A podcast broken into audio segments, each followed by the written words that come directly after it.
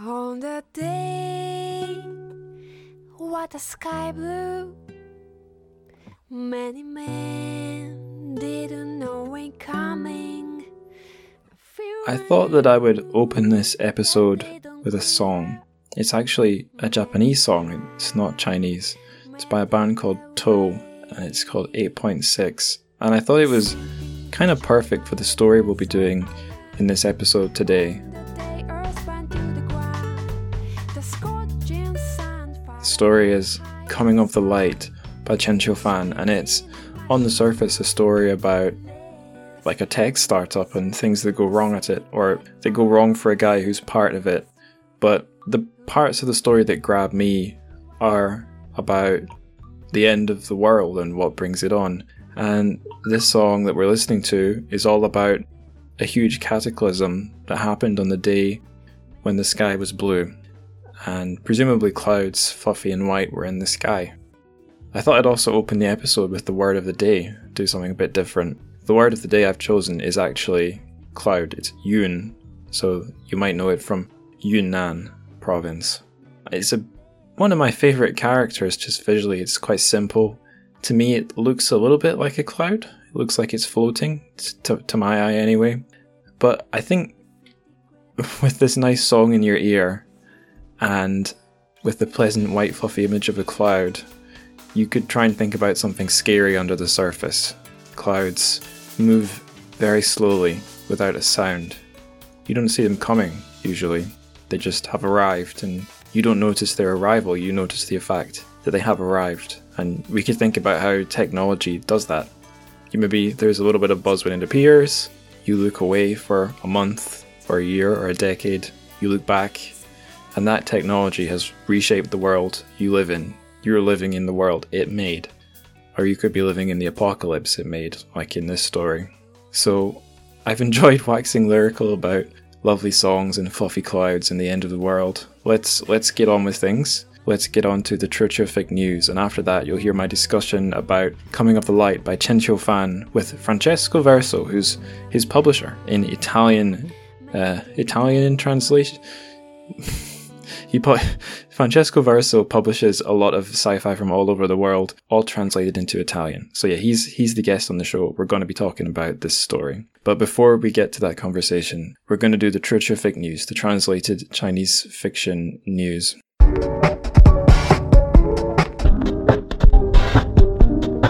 So we got four items. They're all kind of different. Yeah, I think there's a reasonable spread of media here. Um, the first one I've gone for is something you can read. It's taken from the new issue of Renditions, which is an academic produced journal, I guess by the Chinese University of Hong Kong. They produced this little, um, I don't know if it's got a print edition actually, but uh, a journal of um, translations of Chinese lit into English. And the issue has, uh, let me just see, I'm going to see how many things they have available for free online. The intro note and one story are avail- available to read um, just in PDF form. And the story that is available is called A Ramble Through the Heart by Chua Chim Kang. And I don't actually know anything about this story. I just I've just popped the link in the um in the show notes under news.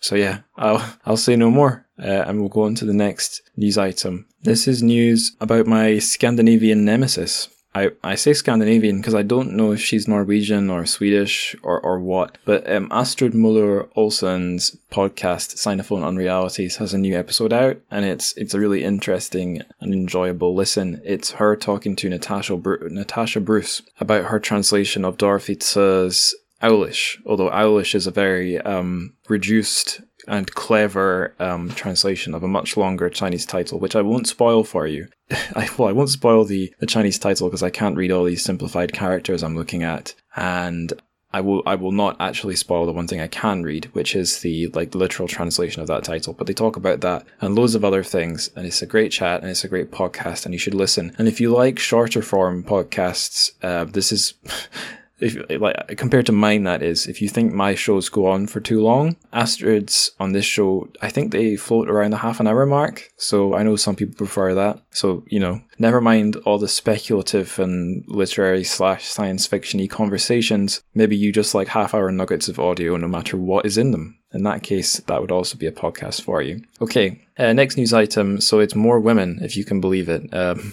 and I don't, I know I made that sound like I, I, I dread the prospect, but um, yeah, it's a round table about sci-fi. Again, we're you know we're on my favorite theme. It's um, shared on the science. Now, what is it called? I always forget. The SFRA review. What does SFRA stand for? Science fiction research something. This is embarrassing. I'm going to have to go looking for what the acronym stands for. Science Fiction Research Association. Yeah, they have published um, a round table which has four people very interested in Chinese science fiction, and I, I think we've got at least at least one friend of the show on here. We've got Mia Chen Ma, Angela Chan, Yen Ooi, Frederike Schneider, Secker, and Regina Kanyu Wang. I ha- again, I have not read this one, but it's it's four people, four Am I right? One, two, three, five. Sorry, five people, all uh, very interested in Chinese sci fi, discussing it. And you can read this for free on the SFRA website. So, what's not to like? Okay, and the final news item it's meta news again. It's me um, parroting some praise uh, for this show that I'm very happy with. So I'll try not to devote half the news segment to this, but you know, everyone's a little bit guilty of narcissism, right? So um, the news is Kendall Reviews, a um, a horror blog of all things, uh, have I think I don't know if this is like a monthly thing they do. I think it is. They choose a couple podcasts to promote every month, and I got a runner up. So their Scream of the Week, or maybe it's a weekly thing. Uh, they awarded to a show called Invasion of the Remake podcast. So I guess it's a podcast all about remakes of movies, and they happened to have covered some horror films. And I got runner up um, for I think for what what was it on the basis of? Just yeah, it was because a recommendation was passed on to this person by Yi, or maybe not directly, but Yi Izzy Yu, who I really need to talk to. Uh, Yi Izzy Yu, if you are listening, um, we should do an episode, uh, maybe with uh, John as well. John Yu Branscum. Um, blah, blah, blah, blah, blah, blah, blah. Yeah, so um, this blog gave a really nice review of of my show, and I won't read it aloud as I'm very tempted to. But um, yeah, it's it's uh, if if you want to see someone write nice things about this podcast, uh, links in the show notes. But that is all, I guess. That's my pretentious intro with that nice Japanese song. That's the end of the pretentious news segment. So now we can get on to the totally unpretentious and down to earth interview.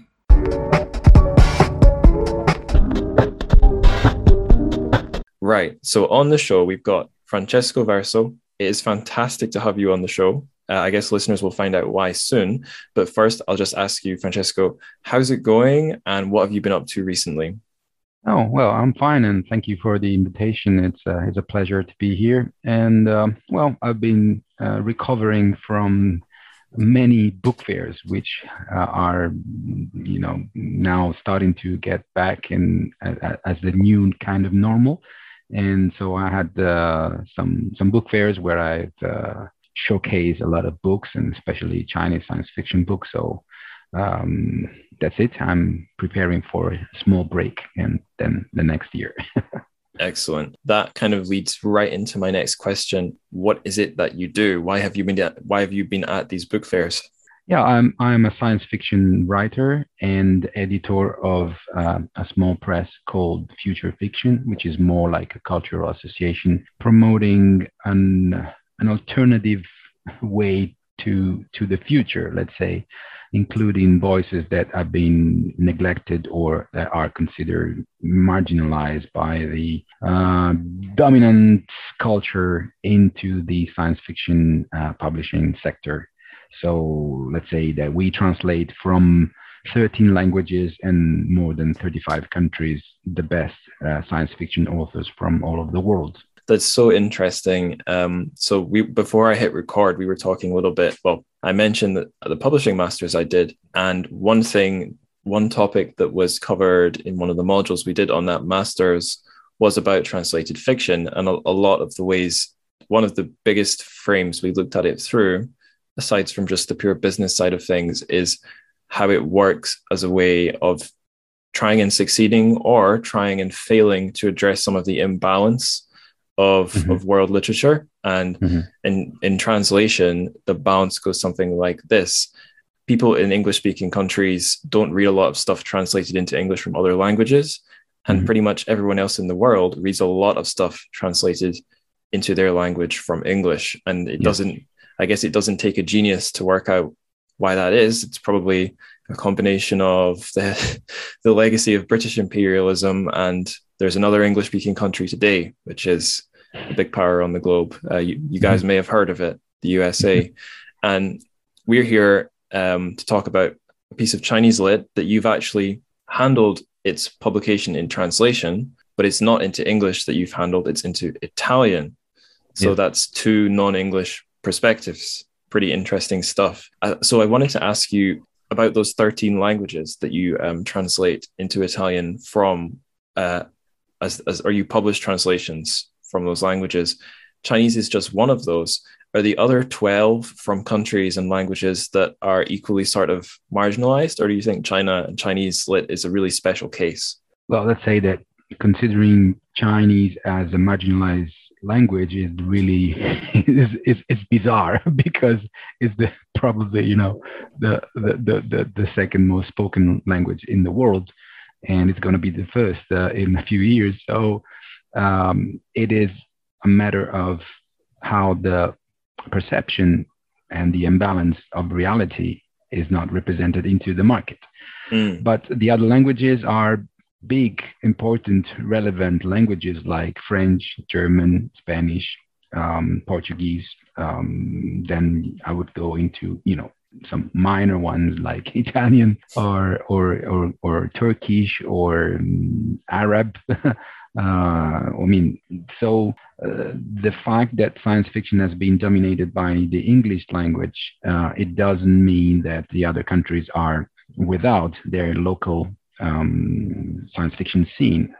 Rather, the opposite. I found out that uh, science fiction has been written in, in many countries. Of course, there is a gap uh, in terms of technology, of access to information, but that has been closed by the spread of the internet, by the accessibility of many, uh, many worldwide technologies. So there is now an issue of representativeness of science fiction, not of the quality of the stories themselves. Then we can go into pers- into subjective, uh, let's say, values of what is good and what is not good, but or what is should be considered science fiction, what should not be considered science fiction, or what are the standards. Uh, but who sets these standards? You know, who defines the the very concept of diversity? Why should I be diverse from you? And what is what is the acceptable science fiction on on a, on a global level? You know, that's so. There's a lot to think about that. yeah, you could think about it forever. Actually, it's almost as if you read my mind there, because there's another question I wanted to ask you um, about the sort of Italian side of things. Um, and this links back to my master's, because for my dissertation, I chose to look at the translation of sci fi into English. And the angle I sort of went in thinking I was going to talk about it from was um, look, the literature that makes it into English from Chinese is very biased towards certain types of novel. Um, I assumed it would be mostly dissident fiction, and then everything else gets sidelined. I found that maybe wasn't quite the case. It was a combo of literary fiction, like highbrow realist or maybe magical realist stuff, Mhm. and dissident fiction, which is u- usually in a similar vein, but with a political edge. And then anything that was more in the genre fiction, fan- more fantastical or speculative lane got sidelined. One of the types of book I thought was really interesting were these uh, books which were definitely realist and rebellious, but weren't dissident and weren't traditionally literary, which were sort of about um, bad boys. But even they were not really fantastical and speculative, um, Mhm. like a lot of Chinese sci-fi and fantasy is. Although I've found even that finding in my dissertation, I question more and more because you can get so many interesting Chinese genre fiction books in English today um, from the, the wuxia and the sci-fi and Mhm. crime genres. So for all the complaining I wanted to do in that dissertation, I found Chinese uh, English lit, uh, sorry, English language Chinese lit and translation is fairly diverse. It's just interesting to see who gives what attention. Um, Mm-hmm. I try to give every type of thing on the market attention, but I'm going to get to my point now and ask you the Mhm. question: What is that landscape like in Italian? Um, like if I go into a big bookshop in Rome or Milan and I start looking for books translated from Chinese, what do you think I would find on the shelf? And then if I went online, would I find other stuff like on the Italian Amazon or? Well, when when when let's say that in in mainstream literature, you would find uh, the the worldwide famous authors like uh, Mo Yan, um, Yu Hua, and this this kind of uh, authors which are you know translated in every language. So when it comes to science fiction, you will probably find just Liu Cixin and the novel of Chen Fan, The Waste Tide. Uh, nothing else. Um, Really, nothing else. Um, the other things are things that I've done, but are not distributed. So Right. we chose another path. Uh, so you will not find them on on on the bookstore, but you will find them online. So online, there is of course much more um, more titles, uh, diverse titles, also getting on the market faster than traditional uh, traditional distribution. Let's say. So am I would I be right in saying you do a lot of um like e-publications or do you do print books as well? No, no, no. They are they are printed. They're printed. They, I do both, of course. I started Right. out as a as a native digital publishing house, um, but uh, then uh, I have to say that Amazon opened up uh, a KDP, a Kindle Direct uh, Publishing system, and it, it worked out very well for uh, for me. Um, so they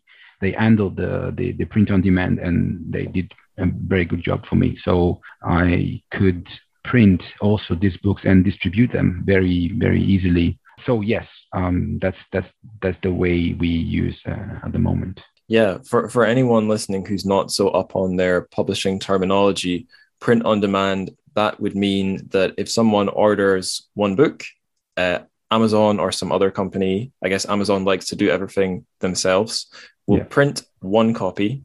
How would I say this? So it will be a single copy, which is not the traditional way of publishing books, where you do a big economical, economic sort of uh, what's the word, economics of scale print run of a five hundred or one thousand books. print run, a first a huge print run, and Yeah. then then stock them somewhere. Yeah, yeah. So print on demand is Yeah. a little bit like printing a document out of your your inkjet printer at home in a way, But- and then it. Uh, here for a long time, so you. people should know about that. yeah, yeah, yeah. Um, yeah, I was actually talking to another publisher recently, based in uh, Ches- Chester and Manchester, which is convenient because the little town I live in these days is on the railway route between Chester Mhm. and Manchester. But Mhm. he helps to run Camphor Press. Actually, he listens to the show, so hello, Michael. Um, and he was telling me that's how they do their books. It's um, it's a way to sort of solve um, the problem so many indie publishers have of like, how the hell am I going to pay for a print run of a thousand books yes, if I if I can't rely on selling them all sure. speedily. Yeah, so Yeah. it's um it's it's a nice little innovation, I guess, in, in book printing. I guess we shouldn't talk the publishing business all evening. we should No, get to the story, uh, the thing that people are really here for. Um, so you mentioned earlier that two ways one can think about what to publish from uh, other languages. You could think about diversity, trying to pick stuff because it deserves to be included in the bigger picture, or you could think about quality, picking stuff because you love it and it's awesome. And I think we, I'm guessing we both agree this story is just awesome. Yep. It's and it's by a really interesting author. It's Coming of the Light and it's by Chen Qiu Fan.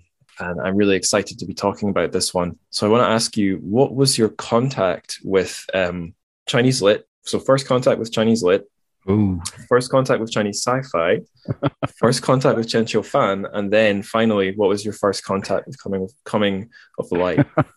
you can manage okay, that. we got some time. Okay, uh, so well, let's start. Um, uh, being a, a, a sci-fi writer, I was uh, participating in many uh, science fiction conventions, and I, I get to know um, many people. So I started this this small enterprise of future fiction, I was scouting for non-English science fiction, and I wrote to to Ken Liu, um, and uh, and he uh, he told me that there was um, a student in Beijing studying science fiction with Professor Wu Yan at the Normal University of Beijing, and she was Italian.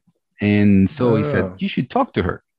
And this student really was, uh, you know, my contact with Chinese science fiction. So she introduced me to Professor Wu Yan, and uh, I had the crazy idea of uh, putting together an anthology of Chinese science fiction in dual language, in Italian and Chinese.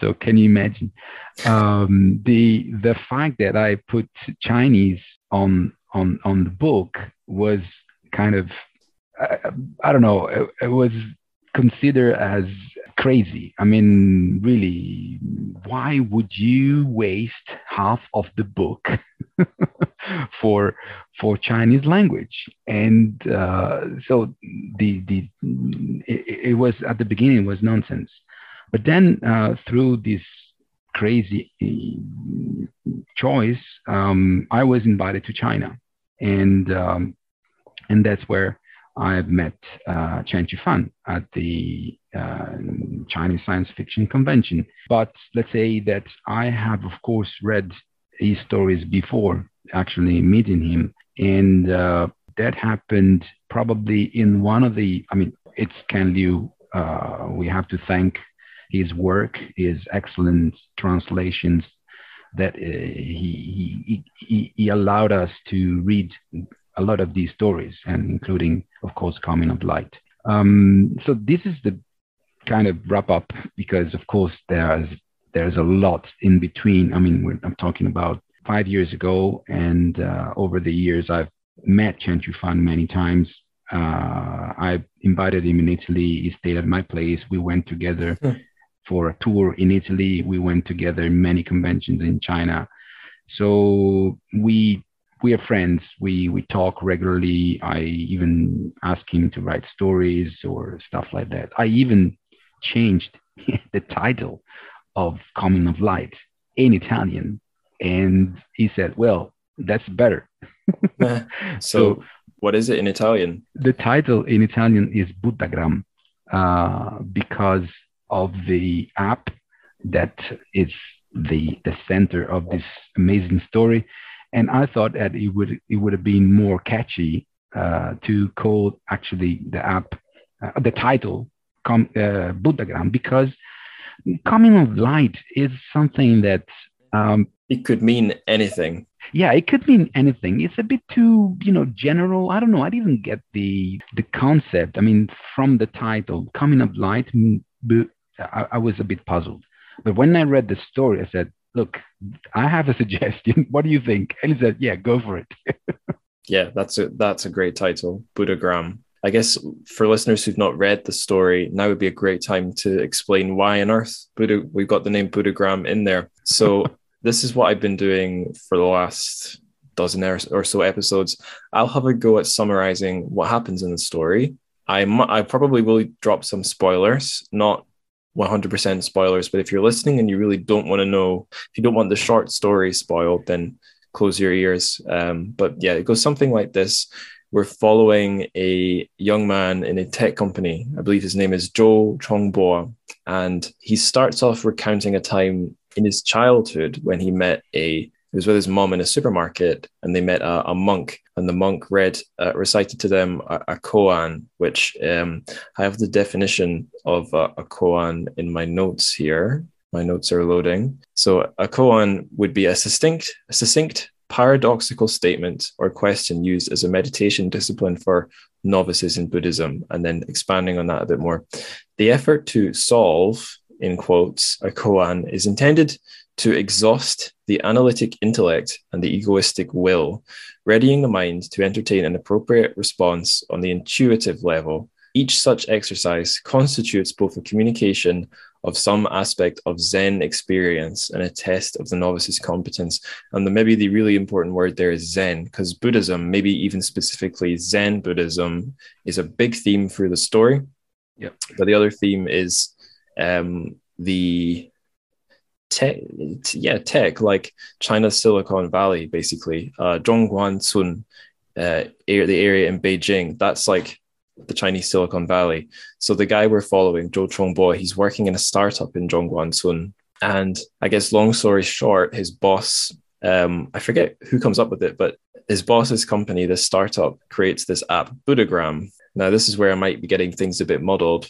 Buddhagram has a little built-in trick, a little hack in its um, the way it captures images, because I guess it's supposed to be a bit like Instagram. Yeah, it has a watermark which is capable of containing the the a way of retrieving the entire image. So if you crop or alter or reduce or shrink or blow up a Buddhagram image, the original can be retained from or re-extracted from the watermark. And this causes the app to behave strangely. That's from what I recall.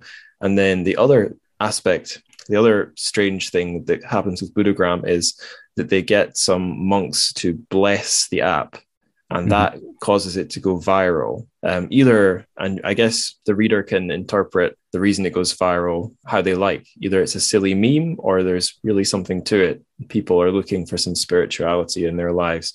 And this is, I guess, where I start to sort of get lost because the plot gets weird. Weird things start to happen. The sort of the world seems to be becoming strange. Maybe do you want to pick it up here, Francesco? Because I'm I'm losing the thread. It's not so weird. It's not so weird. It's that Mm. the the the app gets into the market and Mm. it's being used in different ways. So of course it overwhelms their own the, the, the- its own creator, and uh, it becomes a, um, like a boomerang effect. So people start to ask blessing for every kind of thing, and and that creates problem because they want to know who the monk is, and that goes Right. into personal problems for the for for the protagonist's family. And so that's why he has to run away. And everybody has to run away from the company because of these snowball effect. That's where we go into the second part of the of the story. Right, perfect. Um, now my memory is a bit hazy here as well, um, but I, th- I think the essence is Zhou Chongbo has fled to a a Buddhist monastery himself, Yeah. and he's an anonymous sort of monk. But he, um, and this is he he one of his superiors in the monastery has some very odd ideas about the nature of the universe and seems to see some parallels between I guess digital reality yeah and the reality that Buddhism describes. And this is, I have a note that after I thought about the story for a bit, I felt that although it's not really said explicitly in the story, there's sort of three levels of reality. There's the sort of earthly world, um, the Buddhist concept of dust, which came up in the last episode of this podcast, Dancing Through Red Dust. So if listeners know a bit about Buddhism or if they remember, earthly dust, red dust is this idea that ev- everything in the world is sort of illusory and tries to lure you in. Yeah. The world's something we need to see past. So there's the, the real world, but everyone seems to kind of want to escape the real world onto the screen, the black mirror, if you like. There's Mhm. some discussion in the story of how everyone's addicted to their phone. The main character describes having like a phantom notification pulse on his thigh where his phone is Yeah. in his pocket. Like I've had that. I've had that phantom pulse. Sure. Um, and I made some. I made um, a, th- a, a comment in my notes that Mark Fisher, the uh, deceased theorist who I've brought up on the show a few times, has a talk where he talks about how his phone seemed to have reprogrammed his nervous Im- nervous impulses as well because Mhm. he has an impulse to check his phone. So yeah, there's there's the there's the screen world that is transforming people's brains and is a place people want to run away to to get out of this world. And then there's the whatever the hidden reality that um, is going on in the background. That's referenced directly a few times. And I'm skipping ahead slightly to the end, but at the end of the story, the world seems to be breaking in some way. There's there's a discussion. I forget who uh, Chongbo has it with, but there's speculation that something in Buddhagram transforms the sort of background reality of the universe, and weird things are happening. A someone in the U.S. a US university gets shot off screen, so to speak, and corporate secrets have been stolen. I think yeah there's kind from of the a rogue, US. a rogue algorithm Yeah, a rogue algorithm. And then right near the end of the story, a meteor. Well, it seems like because we only see it in a reflection rear view, a meteor shower that was briefly mentioned early on in the story seems to be striking the earth Mhm. and blowing every, well, bringing about a sudden sharp light that ends things. So the weirdness of the story, like first time I read this, I did not have all these complicated thoughts about the meaning, but I noticed the weirdness. Uh, there's a creeping weirdness that you don't even know is there until it's too late, and then the story's over. And uh, that's why I love the story. Really, the Mhm. the stuff about the tech and Buddhism and Beijing sort of yuppies is really interesting. Um, but I like it because it's flipping weird, and it really re. I think this story really rewards a close read, trying to treat it as a koan, trying to Yeah. treat it as something that you need to solve kind of logically, but kind of also like I was saying earlier, intuitively using uh, fuzzy logic and your your, your gut. So yeah, that's that's why I love the story. Um, what about you, Francesco? Do you think there's anything important I missed, or anything you'd like to gush about about I- how you well, feel? no, no, it's it's it's all there. Uh, of course, it's um full of many. Yes, it's full of many ideas. It uh, um, puts together this strange acceleration of, of of technology that there is in China with this uh, kind of they're reaching this escape velocity, you know, Mm. and and and and so they need some something to to hold on to and they they don't know. I mean, is it Buddhism? Is it the family? Is it some kind of you know uh, materialism? I don't know. It's and they don't know. I mean, this is the thing. The Chinese science fiction is kind of expressing this this confusion, this incredible mess that is happening to the country in a very short amount of, of time, compressed. They have received so much and this story is a mix of this. I mean, you go from from from from a Buddhist temple to to the Silicon Valley just in a you know in the blink of an eye.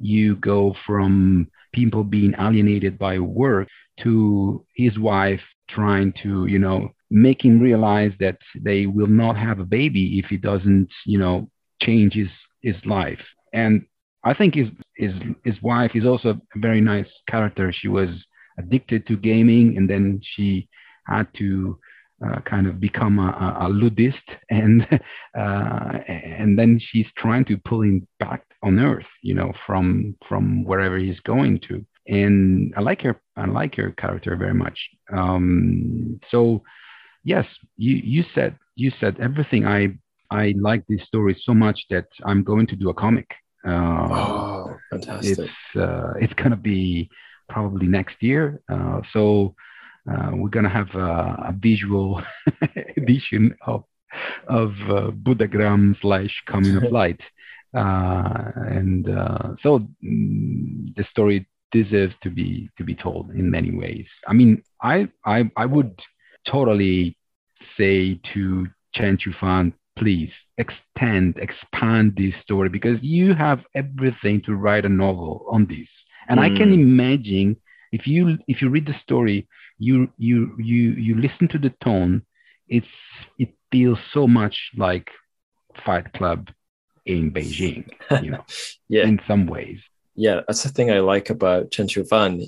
I, I mentioned I quite like some of the bad boy writers. Um, so like Wang Shuo, Murong Rong Xuecun, and Ai, all bad boys who are sort of edgy, but they sometimes can be a bit one note, writing about these depressed sort of failure guys, or maybe they're Mhm. sort of misogynistic, or maybe they Yeah. just drink too much or something, kind of thuggish men. Um, whereas Chen Qiufan's stories, it feels like there's an edge and a danger and it's like stuff on the ground. It's not like Liu Cixin style danger where you're in space and an alien Mm. might annihilate you from half the galaxy away. It's much more grounded than that, and that's something I quite like because one one issue I have with some of the translated Chinese sci-fi I've read is that a lot of it is quite cutesy. I found maybe not so much the stuff that's available as books, but a lot of the other younger writers don't feel to me like they're a Chuck Palahniuk kind of guy. Um, there's there are happier stories about more gentle people, which is great. But my cup of tea is for something a bit more dangerous, and Yeah. I think Chen is able to get that without it being like dumb. I wanted to bounce back on two things you said there, or not bounce back. That implies I'm going to disagree. I'm going to do the opposite. I'm going to um, try and keep the, keep the point you made running. So one, you mentioned acceleration. That's a perfect word. If if sort of technological acceleration is something people are interested in reading about in a story, this is a great story for that. Um, I have acceleration twice in my notes. Once is a comment on a little bit I've quoted from the story. So the part of the story that I've copied and pasted out into my notes goes like this. In the end, we underestimated the creativity of users. It turned out that Buddhagram pictures, due to the presence of the watermark, could be recovered from even low resolution copies or crop fragments. That meant they could be shared and forwarded without taking up much bandwidth or time. And I've said this is a fun idea. It's the idea, and maybe it is just an idea, but it's a compelling one, that you can use technology in a sort of decentralized way through the internet and individuals to give people a kind of a hack, something that will let them compress things or accelerate things and sort of cheat, send more information, but with less time, less effort, more ease. And it even can become a way to sort of, in this story, hack reality because something weird happens to the universe. So, from something as small as a clever little trick that lets you shrink an image but not destroy the image, there's this crazy idea that that might transform things in completely unsuspect uh, ways you'd never expect. And the other thing I wanted to, to go with a little further is you mentioned the wife and how she's been sort through a sort of deprogramming from a gaming addiction in a camp. And the crazy thing is, maybe maybe you know this. I'll bet some of our listeners don't know. These are real things in China that um, really exist. I think they might have been short lived. I think they were uh, became notorious quickly for being extremely harsh. And you know, education and parenting can be pretty harsh in mm-hmm. China, but even this was oh, too yeah. harsh for some people. Um, like anti-gaming boot camps and it's one of many things I think you can see Chen Qiufan doing. He's really good at picking things that you would never believe would be real, but in today's um, mainland China, actually, they're real. Yeah, yeah, um, yeah. So it, there's no, you know, there's no footnote in the story to tell readers that, but it's interesting no, no. to know. Yeah, I don't know but, uh, most so much about them, but I think it's just worth mentioning. I I wanted to add something uh, because of the first the first observation you made because yes, in a way, uh, it looks like the system is giving people some some freedom to maneuver this technology, but in reality, what what he says some pages later, I I, I translate because I, I don't have the English text, I have the Chinese mm, right. translation, so I will translate. We are like um, um, birds lost in the fog, constantly attracted by bright mirror, bright, bright displays until we don't forget, until we forget the direction where we were flying to. Um, so this is the thing. I mean, yes, you can exchange whatever you want, but you're still in this cage and you don't know where you actually what what the hell you're doing you're exchanging pictures and you what you see this is the thing you're you're you know making faces um, making selfies, changing the blur, the color, the thing. What are you doing with this technology? So the right. nonsense of it is the the, the the main point, I think. yeah, no. Every day I pick up my phone to like turn on my alarm for the next morning when I need to get up for work, and then in seconds i'm in one of my social media apps and i've forgotten what i'm i literally remember a minute later i was supposed to set my alarms. I actually did that three times in a row last night it's a bit distressing i've i've got that exact quote that you you lifted in my in my notes and i'm okay. gonna i know we should be going through our questions i prepared but i want to i really want to quote this part too so we had the bit about the birds lost in fog, and then it keeps going. Uh, this is Ken. Ken I think this is a, yeah. This is Ken Liu's translation, I should say. So these are Ken Liu's translation. Uh, Yet cold night has fallen, and hungry predators are approaching in the dark. My phone beeps, indicating that it's nearly out of battery. My instinctive reaction is not to conserve, but to rush to look through WeChat moments posted in my network. Every last drop of juice must be used to its fullest extent and not be wasted with invisible background processes. Now you get a glimpse of my values, my philosophy. So there's a huge amount to say there. I think the line hungry predators are approaching in the dark, mm-hmm. that's more significant than I think we first realized because something is coming in the background and we never learn what it is and the fact it's phrased here as hungry predators is really interesting. Makes it sound like a Cthulhu story. something's coming from outside and we're distracted uh, in the fog. And then I've I've highlighted the words instinctive reaction because yeah, it's it's not even something he has a choice to do. His phone is programming him, reprogramming mm. his instincts or hack, hijacking his instincts to mm. keep clicking like or whatever. Uh, then we've got the phrase invisible background processes. I I, I highlighted that because I think that's really important. And mm. I think also the, the phrase every last drop of juice must be used to its fullest extent. Yeah, it's funny. Um, we may maybe think just because we're using technology that we're optimizing or maximizing something, but maybe you're just the one being optimized. Just because you're using yeah, yeah. A, a piece of advanced technology doesn't mean anything um, because as as it is in this story, it's not useful things that are being spent on it. And he actually deliberately rejects the background, which is a mistake he doesn't realize until it's far too late. The background is actually really important. that was that was all I wanted to say. Do you want to throw out anything else, or should we keep moving through our our set no, questions? Let's let's move on. Okay, great. Let's move on. Um, so I thought we could look at the koan itself, keeping things mysterious. So I'll read the English translation of this koan at the start. Although I guess I can say if you're a Chinese listener and you're like koan, what the hell are you talking about? In Mandarin, this is a, a gong'an. Um, it has a K in English, I think, because of the old Wade Giles spelling, mm-hmm. where G's, letter G's were letter K's. So in like the 20th century, this would have been known as a, a Kung An in in I guess in English, but in, it should be in Mandarin a Gong An. But in this story, Ken Liu has rendered it as just Koan, which is how you'd usually see it in English. So anyway, here's the Koan. As clouds drift across the sky, so master in the void is seen. Dust clings to everything but what is true. Over and over the monk queries, What does your visit mean? Master points to cypress, which in courtyard has taken root. So I have some thoughts about what it means. Um, but Francesco, do you, what the hell does it mean? Well, I, I, would I would rather listen to you first because I'm not so good in koan. okay, yeah. So I spent a whole evening puzzling okay. this. Um, right. So my interpretation, and I'm reading this from text. That's why I'm using big words.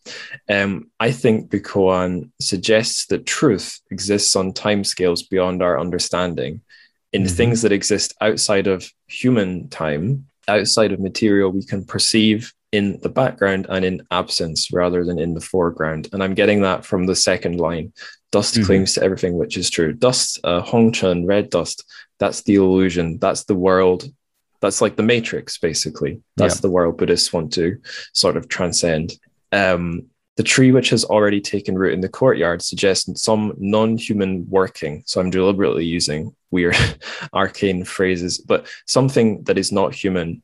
A tree. A tree is a kind of life that exists far beyond our lifespans often and has some you know it has some kind of existence plant existence which we just can't get our heads around plants are aliens that's what i'm saying um, and it's an invasion from the outside maybe um, I know a lot of courtyards in Chinese houses often have people have planted the tree there. Yeah. But the koan says it has taken root. So maybe a, a bird dropped it from its, mm-hmm. you know, its its yeah. feces and it's yeah. it's growing there. It doesn't it's not from this human home. It's some alien thing growing there.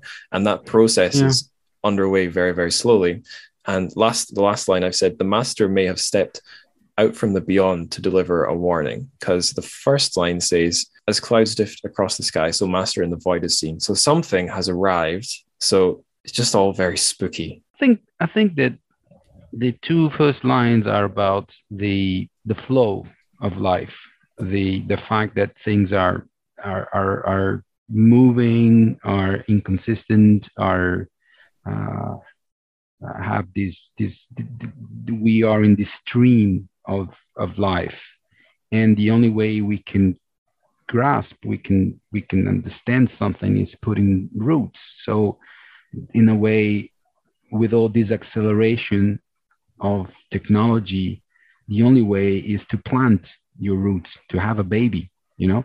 So this this is kind of kind of I, I see it as uh, he's projected into this accelerated reality which has is stopping him from from seeing the, the reality of things. And then he, he goes back to his, I mean, or at least he, he makes, he plants his roots um, watching, you know, his baby uh, born.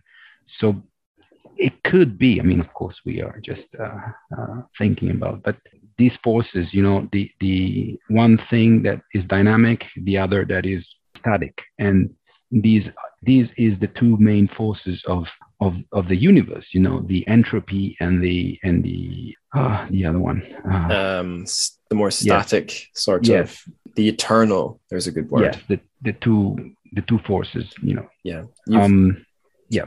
Um that's what were, i got from me right. Yeah you've you've reminded me of something that is in, initially going to sound irrelevant but we'll see why it's irrelevant. Uh, i was in my hometown, Dundee, um, waiting on my girlfriend's dad arriving. And while we were sat outside, there was a, a young-ish mother um, with a toddler, and the toddler was just wandering around. Fortunately, there was it was not too busy. It was a sort of large court, courtyard sort of area, funnily enough. And she wasn't. The boy was just wandering wherever, and she was barely paying him any attention. I kept worrying he was going to run onto the road or fall over. And the reason mm. she wasn't paying him any attention was she was eyes on her phone and that sounds like the most mundane thing. I might sound like an old man complaining about that. But like in the context of this story, that mom is trying to escape reality into her phone. And the mm-hmm. cost is neglecting her child. And I think I, if, if I remember right, when um, Chongbo sees the meteors or what the, whatever it is coming to destroy the world, he sees it reflected in the eyes of his son that he's looking into. I think I'm remembering that right. So yeah, he's finally paying some really close attention to a really important part of reality, yeah. and he's losing it. Uh, there's one one other thing I wanted to say. Um, so we mentioned acceleration, and I know in accelerationist or Silicon Valley thinking, one sort of silly but also who knows maybe really important strand of thought is that all this technological acceleration actually has one endpoint, and that's the creation of artificial intelligence. You use mm-hmm. the word liftoff and that mm-hmm. line of thinking says when technology is able to improve itself, that's takeoff. That's where mm-hmm. something not of the flesh is going to sort of surpass us and replace us. Who knows? Could be a ridiculous thought, but I kind of wonder if that's not necessarily what the story's about, but it's hinting at that sort of um, that arrival of something that's totally beyond us from from technology, but also from something beyond our mind's comprehension. I think he, he, that's that's that story was a bit too early for that. He's working on that at the moment. I mean, uh, I'm the yeah. this story is from some years ago, um, mm. but at the moment he's really into artificial intelligence. So that's what he's working on now. Right. Interesting. I think we've talked quite a lot about the foreground and the background already. So I'll move on to um, memes. Another another accelerating crazy thing. And I know memes are something that technology has accelerated because I was around the end of high school, the meme, like the square or rectangular JPEG with a caption, was becoming a thing. And fast forward five, ten years, um, or yeah, 11 years to today, memes are like so bizarre and referencing, referencing references. They've com- they have dis- they haven't just become more complex. They've disintegrated. Like the the meme memes have become part of the joke is that they might be more pixelated or more distorted. JPEG files do a thing where if you share them over and over again, they degrade. And that was a thing. I think that was a trend from a few years ago. But yeah, um, the acceleration of these things that, by definition, are things that are transmitted and reshaped and repeat, break. They, they have a tendency towards entropy, um, not sort of refinement. And mm-hmm memes from Chinese and Western culture appear in the story. So off the top of my head, um, Chongbo's girl, his wife, references NPCs, which is um, yeah. quite a political meme actually from sort of the 4chan alt right world. I think initially they use it to describe um, not well, it's it's from video games, non-player character. So it's people who basically have a mainstream opinion that these guys don't like they dehumanize those people by calling them NPCs. Mm-hmm. And that's referenced in the story in not such a malicious way, but that's no that's the origin point. Like yeah. we could we could use it today um and re sort of recontextualize it, but that's that's where it spawned that meme. And then we have at least one other from Chinese culture. We have duang, Have you ever come across Duang before? Mm, What do you mean? Because I'm not familiar with the word. Uh, Duang. So it's a D U A N G. I'll just I'll find it in the original text. D U A N G. Yeah. Okay. So Ken Liu's translation it goes like this: On the hour or at designated times, the box will even emit a tranquil, meditative duang, like the ringing Okay. of a. Um, now it's it's a meme because um there's no duang in Mandarin. You can have Yeah. gu- guang or huang, but it can't begin with the D sound. Um, Okay. That's an internet joke that started. So someone rediscovered an old advert. Jackie Chan, uh, Chen Long, as he's known in, in mainland China, uh, did for some shampoo. And he was Okay. trying to describe what the shampoo did to your hair, does to your hair. And he went, "Oh, you know, it does something, something, but it makes it curly and bouncy. It's kind of like." And then he goes, "Duang," and Mhm, um, the the people who were sharing the video were saying, "Wait, which character is that? What is Duang?" And someone actually made a, a new Chinese character to represent Duang. They took uh, the Chung and Long from Jackie Chan's name, merged them together, and that became a new Chinese word, Duang. All And right. I have um, an anecdote for that one. Um, a year or two after Duang had been a big hit on the Chinese internet, I had an internship at that Shanghai magazine, and they were doing a sort of um, New Year meme review. They were trying to do an article for for expats to teach them about big memes on the Chinese internet. And um, one of the editors suggested, "How about we do Duang?" And the lead editor said, "No, Duang is dead. That was years ago." There's no Oh. more Duang. So Duang is dead is like burned into my mind. But I guess when he wrote the story, it might have been big. But yeah, anyway, so there are Western and there are Chinese memes in the story. What do you think of that? This, this would be a perfect uh, question for for for for Qiufan. Uh, Right. The, the thing is, probably is trying to you know use it in a playful way, not not not so. Um, even the the non play playing characters is used in a in a very soft way, like to say you you you you you pretend too much of yourself. You think you are, too, you know, you know, you're not so important as you think you are. So, in, in this way, there's, mm, I don't think, I, I don't have anything more to add to this. That's all right. I don't know. Um, I'll do a variation on that question then, um, that's maybe better suited to you, Hmm. since you edit and write a lot of fiction. Well, you write your own fiction and you edit published fiction from all over the world. Have you seen other in- stories that do interesting things uh, with internet culture in your in the sci-fi that you handle that it would be similar or con- interesting contrast with what uh, Qiufan's doing in this story? There's there's an, there's a problem here with the what we miss with the translation. You know, so it's compli- It's it's difficult. I think it's also difficult because a lot of writers don't touch sort of like social media in their stories. They sort of just to keep things simple, they don't include it. Like uh, smartphone smartphones in movies are often sort of snipped out because it would totally transform the plot. It's difficult. It's difficult because it's culturally specific um, in a way. I mean if you're not doing you know your own thing in in english for the english speak i mean uh, I, I don't know. I mean I, I would i would like to see it in in in in Chinese, if, if I could understand Chinese, how it was handled. Uh, but I, I do have published an Italian um, story that deals exactly with memes Mm. and it's full of uh, of crazy things. the- the- These these cats all over the place, and um, so uh, there there is there is a there is this this uh, I don't know. It's it, it depends on how much the writer belongs to this generation, you know. So it must be young enough to because I'm too old for that probably. Right. So I have a very passive and outside point of view about memes. Um, so I'm missing, I'm totally missing the references and totally missing the, the, the, the, also the sense of it. I mean, I have just a broad general idea and I don't use them and I don't, you know, I'm not part of that culture. So I'm not the best person to talk about that.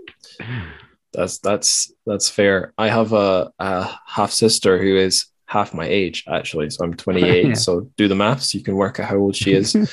And yeah, she's living in a different internet culture for me. Yeah. I know Yeah. I'm never going to touch TikTok. No, no, thank you. Um, but it's interesting how the nature of the media, the media, the medium shapes how you use it. So like, um, I don't know, when you were in your twenties, like what were the media and the mediums that were on the cutting edge that you were interested in? I was born analogic.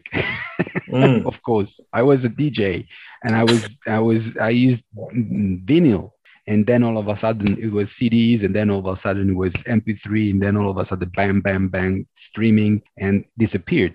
So I I've seen these in in music, but um, well, uh, of course I was I was grown up with a Commodore 64 with tape tape recording forever to load the game and and and Pac-Man and Donkey Kong and these kind of things. So of course it's another age. It's completely another age. These things are really specific to your generation because if I say to my daughter Pac-Man, she would just uh, probably think it's a T-shirt, you know, because they see these. I mean, I've even talked to some people. They think that you know uh, what is Nirvana? Yeah, well, they think that you know Nirvana is is a group. You know, they they don't know about, about what before that, what was the meaning of Nirvana. They even think Nirvana is a T-shirt again. You know, uh, because they seen that media. They haven't. They don't have any reference to to the to the rest. Yeah. So yeah, again, we we that that terminology speaks to the people that can understand it, and that that's interesting. Yeah, I think um, the Nirvana logo on T-shirts is a good example of like an, an an analog meme. Um, I'm gonna I'm gonna use this as a chance to bring up the like the original meaning. It was Richard Dawkins of all people that came up with this word. Um, I guess before he was focused mostly on being an angry atheist, he was interested in more interesting stuff. Um, so his definition The is gene. yeah, yeah. An element of a culture or system of behavior passed from one individual to another by imitation or other non-genetic means. So yeah, I was talking about memes there as if they began in 2000 and like 8, 9, 10, but of course that's Mhm. not true. Cultural memes are Yeah. you know, they've gone on since the ancient times. They've just they're Cool. they're digital is one form that they take now, but it's you know, there are still analog memes. Um, I'll keep us moving, but yeah, I just wanted to say, when I was growing up, uh, I had a tape a cassette player that had like kids stories, like children's audiobooks. Mhm. But that was like the last years of of those things. I was born right at the transition to CDs. Um, Yeah. And yeah, now they're gone too. Basically, I still have my Yeah. CDs, but I've got no reason to keep them really. Yep. Yeah. Okay. Let's keep it moving. So my next question was about um, Silicon Valley and Zhongguancun. So like the Beijing Silicon Valley. Mhm. Um, now, um, this is actually quite similar to that last question I asked you. So you're you're someone who's very involved in sci-fi. I wanted to ask you: Have you seen other stories that handle the tech world and its obsessions? And that those could be any obsessions, but um, yeah. Have you have you seen much stuff like that? Well, yeah, I mean, especially, I mean, if we're talking about Chinese science fiction, I've I've published a lot of it, and and of course there is there's a lot of these anxieties and a lot of these fears that are projected embedded into the, the, the these these new technologies. So, for example, um, I published a st- beautiful story by Mu Ming, which is a young talented author and uh, she wrote a story about um, retinal adjusters, uh, which is really like affecting the way we see things, we see colors, and uh, uh, this is, a beautiful story that, of course, goes so deeper, so deep into the the sense of sight uh, that it really changes the way we perceive reality. And there's a conflict with her mother, which of course is, is she opposes uh, this kind of technology, but she's left uh, um, behind because everybody is using this technology to augment themselves. So, what is the cost that we pay in terms of refusing to upgrade ourselves, and what do we get from the standardization of our sight with all the others? Because the, these retinal adjuster are you know kind of letting everybody see the same reality. So it's really really interesting. And I, and that's another way of seeing uh, seen from from from the perspective of a female writer. That's also very very interesting. That's a, a wonderful story. And that, that, that says a lot. And also, I mean, if you take probably you've read uh, Xia Jia's story, uh, Tong Tong Summer. Mm. Uh, that's also been the use of the Hafu, the use of the Android to support an aging population is is wonderful there because it puts the the missing energy of the old people back into circulation uh, through the use of technology. So you there you have a positive um, use of of these androids in a way that they are supporting the the the, the old people.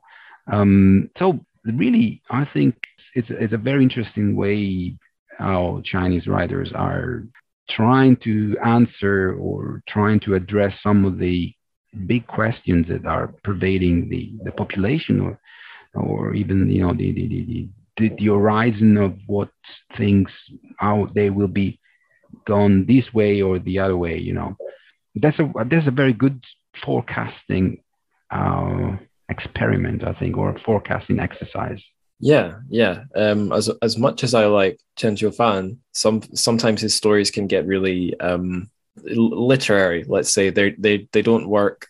All, they don't always work so much as like practical sort of thought experiments of where could the technology take us. But Tong Tong Summer is an interesting case of something that's yeah could be one way that things really could go. It's mm-hmm. it's, it's so it's got that yeah that interesting yeah an interesting connection with a possible a possible not so abstract reality and oh. it's yeah In, I, I just remember another one that mm. i just published uh, last month it's han song um, probably oh, you i love him so it? much yes han song and, and there's this story paradise 28 uh, i translated like that where okay. they kind of create these cities for old people where they you know they send these these these, these old people to these cities run by artificial intelligence are they better off hmm.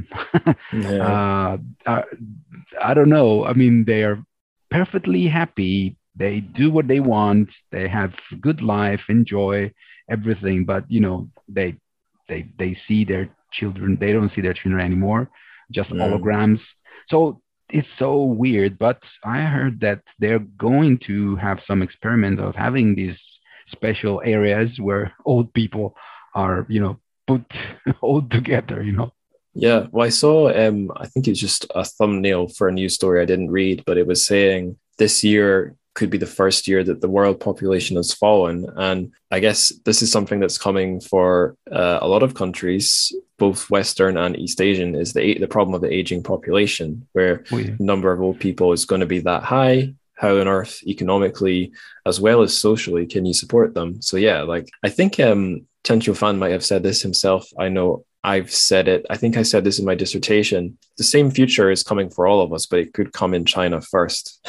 Oh yeah, um, and that's one case where yeah, they're they're already they have already ta- the government has taken steps to deal with that population bomb by reversing the one child policy into a three child policy. I yeah. want to rewind slightly because um, you mentioned Muming. Muming has something. I actually have read that story that you were describing. The London Chinese Sci-Fi Group covered it, and okay. I love it. I would love to talk about that story, but I'm going to keep us moving. So Muming, at, at, least at the time I read that story, was working in Google in the US. That yeah. means she has something in common with Chen Qiufan because yeah. he worked in Google in Beijing when they had more of a presence there. Um, and the reason I'm bringing up Google is I read a little article in preparation for our conversation about Buddhism in Silicon Valley. I'm going to mm. put a link to this in the show notes. Oh, thank you. This was written, it was in Wired magazine, which I think has covered uh, Chen actually. I'm sure Wired has done a piece on his work. But anyway, this article is from 2013. So oh, eight, that's eight years ago yeah. now. 2013 was eight years ago. But yeah, it's just a, it's mental how much Buddhism had sort of integrated into like Facebook mm-hmm. Google, and it makes a great companion piece to this story because you realize, yeah, this is not something Chen Qiufan is just pulling out the air. This is a real thing, oh, yeah. and it's an interesting comparison because obviously in um in the Silicon Valley context, this is for the most part, Westerners sort of making use of an Eastern, sort of Indian and Asian and East Asian uh, philosophy. I didn't mention this already, but it's in my notes. Zen Buddhism is an interesting thing because Buddhism is Indian. Zen Buddhism has its roots in China as a Chan Buddhism, but we call it Zen because it was sort of preserved and popularized uh, in Japan, where I guess Chan translates to Zen or is it something like that. And Ken Liu has chosen to render it as Zen, but I would assume in the Chinese it's probably Chan. But anyway, I'm I'm I'm I'm losing I'm Yeah.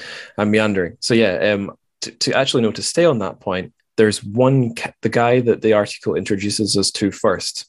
It's called Chada or Jade, not sure, Mung Tan, who is at least at the time the article was written, was Google's Buddhist guy, basically. He would lead little Buddhist meditation sessions. And his official job title in Google was um, Jolly Good Fellow. He had a very bizarre job title. And it says in the article that um, Chade Mung Tang was introduced to Buddha. He's Singaporean. I think he's judging by Mung Tan, pretty sure he's Chinese Singaporean. And he was introduced to Buddhism by an American Buddhist nun. So there's this really complicated east-west transmission of this Asian Asian religion, which businesses were trying to basically use to sort of hack their workers, like improve Mhm. their workers, I guess, productivity or the, their um, stability, keep them in the company longer, blah, blah, blah, blah, blah. I could talk about this article for a long time, but I'll, I'll finish on this. Um, the course in Google um, where you could practice Zen Buddhism had a name. It was called Search Inside Yourself. So yeah, stranger than fiction. Um, I would love to read more stories about about this whole stu- this whole dynamic, but it's great that Chen Qiufan has given us an example of how this works or or might work in Yeah. China. I know he used, or at least Ken's translation uses the phrase pop Buddhism. And it's an interesting thing because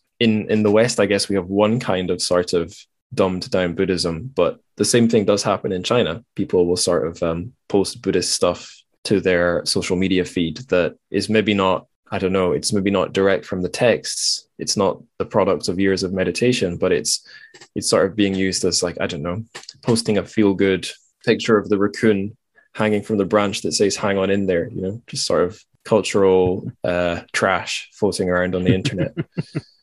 Do you want to say anything or should we keep moving? No, let's move.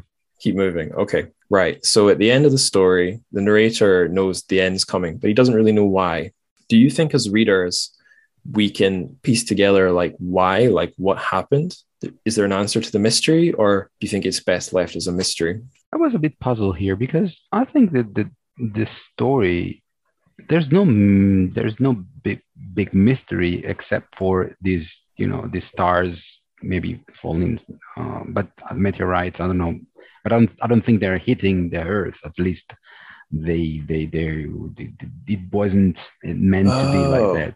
Maybe i've misread that. Interesting. No, but I mean, um, I just no, no, no, no. I mean, I thought the story was pretty clear at the end in the sense that the baby is the solution, uh, from my point of view. From oh my point of view, the fact that he's going back, he's, he refuses the second call of his of his former boss, so he's choosing his wife, he's choosing his, his you know, his his is becoming a man in a way, you know. So he's putting roots. He's becoming that cypress of the koan that we've seen at the beginning, not being blinded by the by the dust. Mm. Uh, so that's how I saw the end of the story. That's great. It's great that we have different readings because then listeners, we're not dictating to the, one answer to the listeners. I, I think I might read the last few paragraphs of the story and then listeners Sure. will hopefully be enticed to read the rest of it if they haven't already. Uh, so it goes like this If this is the reason that the universe is collapsing, then all I can say is that the programmer is incompetent. Why regret destroying such a shitty world? But I'm holding my baby son, his tiny fist enclosed in my hand, and all I want is for time to stop forever, right now. I regret everything I've done, or maybe everything I haven't done. In these last few minutes, a scene from long ago appears in my mind. That guy wearing the army coat on the pedestrian overpass. He's staring at me and my wife, and like some stuck answering machine, he says, The Quadrantid meteor shower will come on January Mhm. the 4th. Don't miss it. No one is going to miss this grand ceremony for going offline. I play with my son, trying to make him laugh or make any sort of expression. Suddenly, I see a reflection in his eyes, rapidly growing in size. It's the light coming from behind me. So, yeah, you're right.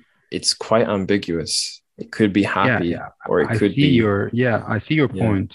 I, see your point, and I'm following again. I see your point that maybe this these are this is the end of the world. It could be, but it is totally. It's coming like uh, unexpected. I mean, if you, I mean, where is the NASA telling us that the meteorites, you know, are hitting us? You know, yeah. where is the the the the American astronaut saving the world? You know. Yeah, I mean, a, a new reading now. Maybe he's remembering this guy predicting the end of the world, and then he imagines it's coming because what a good note to end on. Finally, paying Hmm. attention to your son. I think I don't know. Uh, uh, I will ask uh, Qiufan next time I see him, or we could we could invite him to He'll smile and he'll wink and he'll tell you nothing. day. Of course, of course not. No, Yeah. that's that's the that's the way it should be. You know, that's the way Uh-huh. it should be. Totally.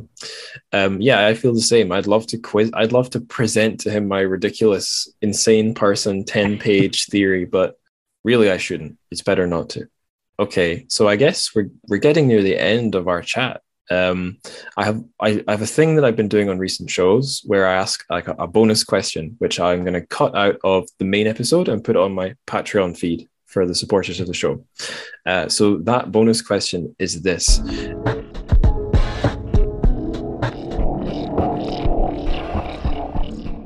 yeah i guess like an easy way to like do a little test a scientific test. Is the story hard sci-fi or not? Is do you need to know some science to Mhm. understand it or is it going to explain you some science? And it doesn't really. I think some knowledge of tech could help and that would make sense because that's Chen Qiufan's background. He's not like a physics guy or a chemistry guy or a biology guy or a space Yeah. travel guy. His when he's worked as a professional outside of literature, it's been in companies just Mhm. like this. I'm sure that helps him, has helped him to write the story. It makes you wonder if he's met guys like the boss in this story, Lao Shu. I'm sure he couldn't name them, but I'll bet he's met some characters in whether it's in Zhongguancun in Beijing or it's Silicon Valley in California. I bet he's met some interesting people. Absolutely. Have um have you heard about um that in I think in Beijing these days or in China he's been reaching out to shamans Yeah. from like Inner Mongolia. Yeah, yeah, yeah, yeah. Do you know much yeah, about yeah, that? yeah. When- When when we talked uh, last time in some panel, he told me that with the pandemic, he used this time to kind of go uh, out of uh, out of the system. Uh, really, he wanted to disconnect himself from from that uh, kind of uh, hyper-connected, accelerated uh, reality. So he really went into the mountains. He spent some time on his own. That that's what he told me, and I wonder what is the result of that uh, period of time. What whether that will be reflected into his new stories. I don't know. Uh, so yeah, that's what I know. I'm I'm really interested to see the results because like when I first saw that it was like shamans, huh? But on the the other part of me was like, yeah, that's so that makes so much sense. That that seems like a, a next logical step for the crazy places he's Uh, taking his, his uh, let's say- ideas. I don't know if I, I mean, I don't know if this is true. This is just my personal opinion. I mean, I've been telling him and not just him, but all everybody about about this solar punk thing that I'm doing, and uh, I'm I'm been Hmm. promoting this every way I can, and and he, he liked that very much. So probably I hope that he, I, I think he saw the potential of this new idea, and uh, and and probably is doing something uh, about that. So let's see, maybe. I hope. Do you do you want to talk more about solar punk for listeners who don't know the word? Let's say it's just the the legacy of the old uh, cyberpunk, which turned out to be our mainstream reality at the moment. So with uh, you know data theft, uh, with uh, pollution, sprawling cities, uh, uh, this you know monolithic uh, capitalism that is running the system of the world. Uh, maybe we should uh, find an alternative to this kind of uh, uh, nihilistic, cynical reality that we're being sold every day. So some kind of people are trying to say we should, you know, try to um, imagine a different scenario, imagine a different reality. So using technologies to give independence and autonomy to the people. Uh, to you know, if you if you don't if you can't fix it, you don't own it. You know these kind of things. You know, like uh, we used to open up our PCs, we used to, to open up our devices and change them, you know, but now we can't do that anymore. So we're just mm. we're just consumers. We want to be prosumers, you know. We want to be a we want to uh, do the things, you know, not just use them. And so Solarpunk is trying to, to, to say that the, the new resources, the, the, the, the way we've been producing and distributing wealth is, is not the best. And they try to create some exit strategies to this current situation in a practical and, uh, and, and, and, and viable way. So it, it, it gives science fiction a new direction because at the moment is not looking at the future really. From my point of view, it, it was it's split in two. One is the um, let's say the outside the space the new space opera, you know, like uh, leave this planet and colonize another one. Uh, the other one is the Elon Musk mentality. Yeah, yeah, yeah. That Mm, you know you you you you you find another trash bin to you know throw all the dirt yeah. the other one is the anyway it's the the, the, the post cyberpunk so it's this applying the same logic of um, extractivism extracting value from every single behavior every single thing that capitalism can think about and and then you build up another dystopia, another post-apocalyptic scenario, another, you know, mm, this, kind of um, nonsense, or at least the end of the world.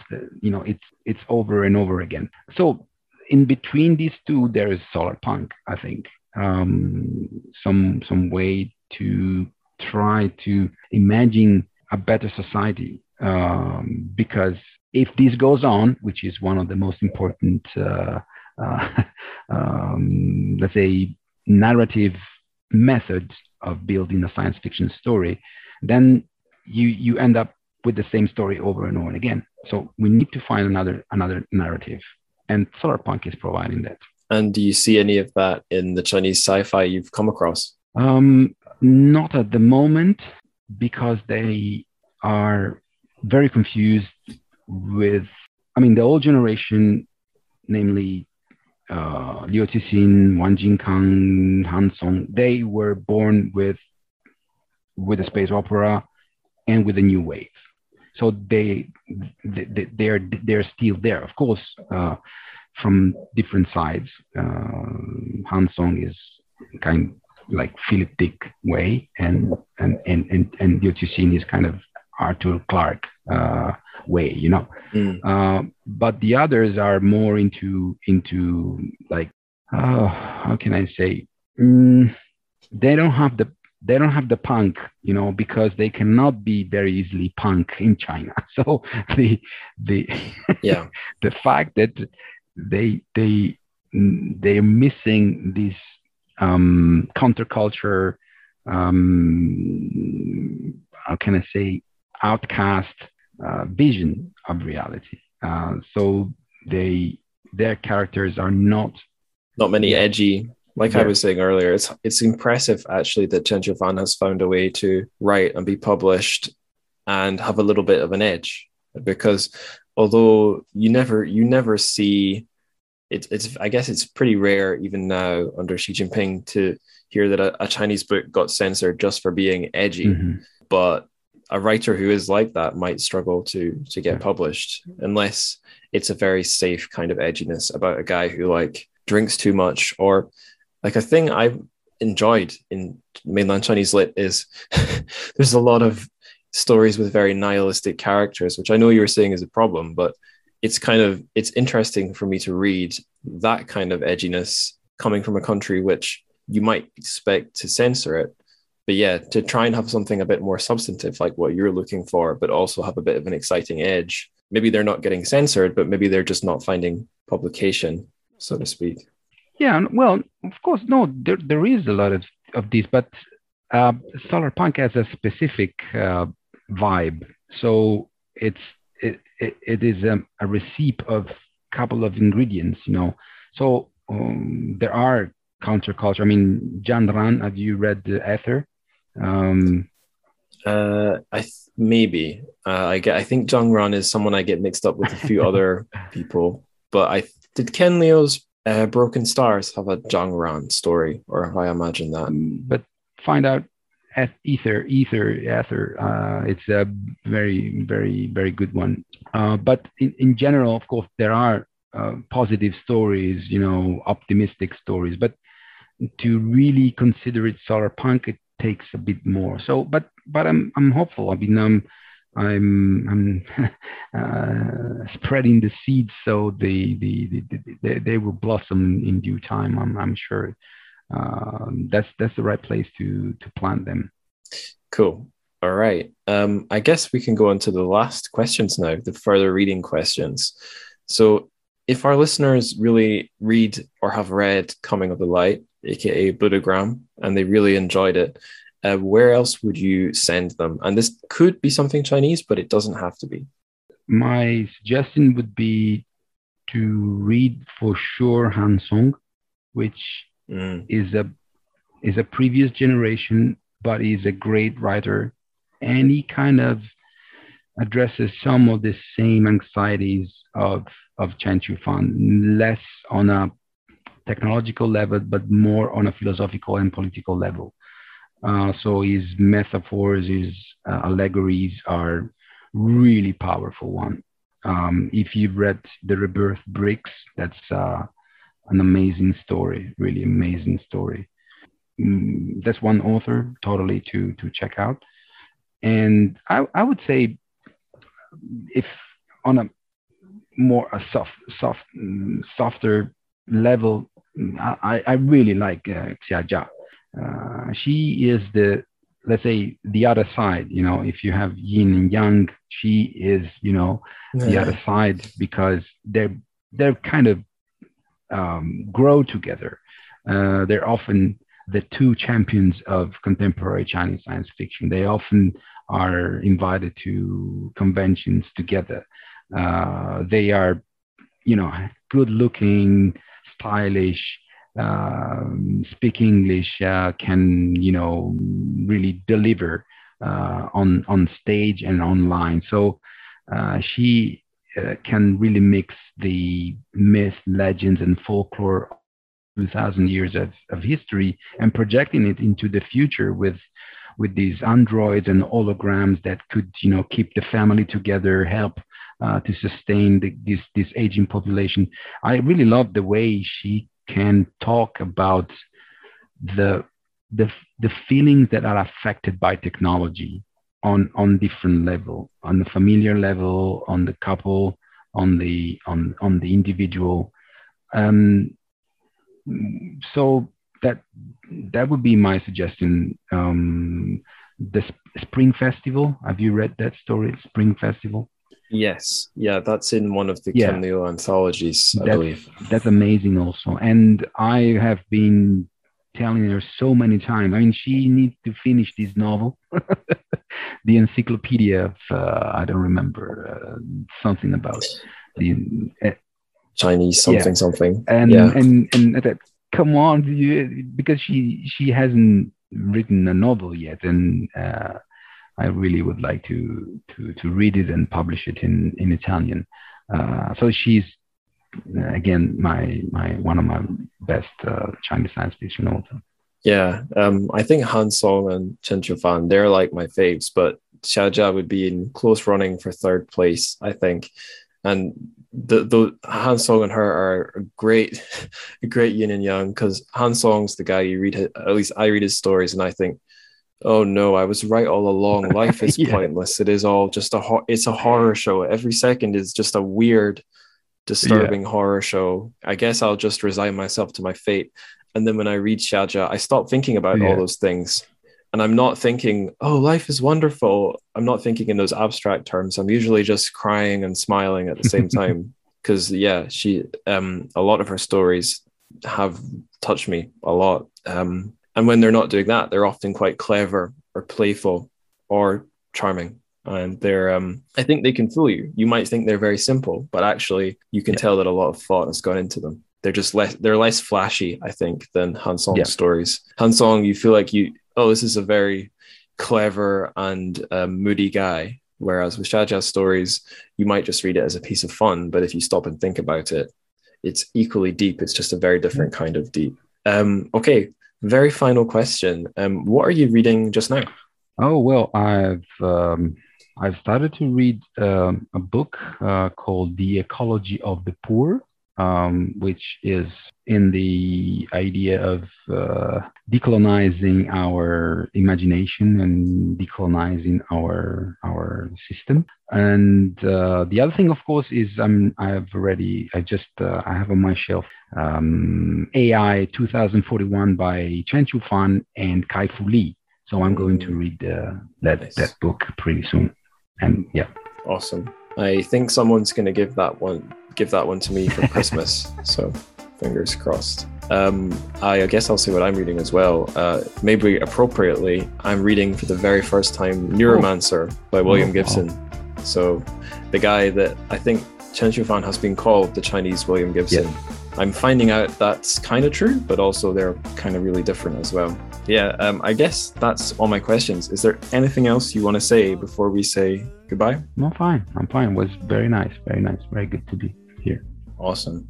And now we've reached the final segment. So thank you very much, Francesco, for that interesting chat. I think it's ideal really when you've got two somewhat different takes on a story. Always always a good sign really that if you've encountered some weird event just like one does in the story coming up the light, if everyone who's walking away from that weird event thinks that they saw the same thing, then isn't that a sign that something's gone wrong?